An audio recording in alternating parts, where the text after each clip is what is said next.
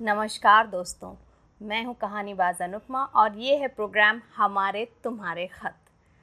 आज का खत है मानसी का, अपनी प्यारी अलमारी के नाम। तो ध्यान से सुनिए ये प्यारा सा खत। मेरी प्यारी अलमारी, आजकल जब भी मैं तुम्हें खोलती हूँ तो इधर से, उधर से अच्छी तरह नज़र डालती हूँ। तुम्हें ऊपर से नीचे तक देखती हूँ। वो हैंगर में टंगी हुई खूबसूरत साड़ियाँ, सूट, दुपट्टे, ड्रेसेस, जीन्स, क्या कुछ नहीं है। यकीन मानो, जब भी मैं तुमसे मुलाकात करती हूँ तो मुझे कुछ आवाज़ सी आती है। आजकल मुझे सुनाई देता है, जैसे मेरे सारे कपड़े कह रहे हों, हमारी किस्मत कब चमकेगी? हमें कब निकाल कर तुम पहनोगी, परफ्यूम लगाओगी, तैयार होगी? हम तो तरस गए हैं। अरे भाई, तरस तुम अकेले नहीं गए हो। मैं भी बहुत तरस गई हूँ।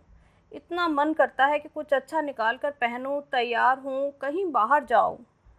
लेकिन बाहर कहाँ जाऊँ? कुछ जगह बंद हैं और कुछ जगह जाने की हिम्मत ही नहीं है। सच कह रही हूँ, इतना तो मैं ज़िंदगी में कभी नहीं डरी जितना अब डर गई हूँ। इतना मिस करती हूँ अपनी वार्ड्रोब को कि पूछिए मत। कई बार तो दिल बहलाने के लिए अच्छी अच्छी साड़ियाँ पहनकर तैयार होकर सिर्फ़ फ़ोटो खींचकर खुश हो जाती हूँ। आज सुबह जब अलमारी खोली तो इतनी सजी सजाई अलमारी देखकर मैं तो चौंक ही गई। ऐसी वार्ड्रोब तो मेरी कभी नहीं थी। अक्सर तो यही होता था कि अलमारी खोली नहीं कि कपड़े सिर पर आकर गिरते थे। लेकिन अब कितनी बार तुम्हें सजा संवार चुकी हूँ, बिगाड़ने का मौका ही नहीं मिल रहा। अपनी अलमारी को देखकर मुझे एक बात याद आती है। कोरोना वायरस के ज़माने से पहले अलमारी खोलकर मैं यही सोचा करती थी कि मेरे कपड़े मेरे लिए गाना गाते होंगे। बंदा परवर कहिए किसकी तकदीर संवरने वाली है, और मैं किसी न किसी कपड़े की रोज़ तकदीर संवार देती थी। अब जो ये दौर आया है, इसमें इतने नोटिफिकेशंस आते हैं। ये सेल चल रही है, ये ऑनलाइन सेल है ऑफलाइन सेल के तो फ़ोन भी आ जाते हैं। मैडम, हमारी दुकान खुल गई है और सेल चल रही है।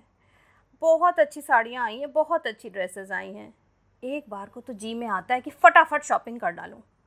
पर फिर वही बात, शॉपिंग तो कर लूँ। पहनूं कहाँ? मतलब हालात ये हो रहे हैं कि शायद लोग मुझे अब इस तरह ही जानेंगे कि एक लड़की जो रात दिन सिर्फ़ घिसे हुए कपड़ों में पाई जाती थी और उसकी अलमारियाँ भरी पड़ी थी। कभी कभी लगता है कि शायद ऐसा कभी होगा भी या नहीं। कि मैं बेखौफ, निडर अच्छी अच्छी चीज़ें पहनकर तैयार होकर मज़े से मेट्रो में चढ़कर जनपद जाऊँ।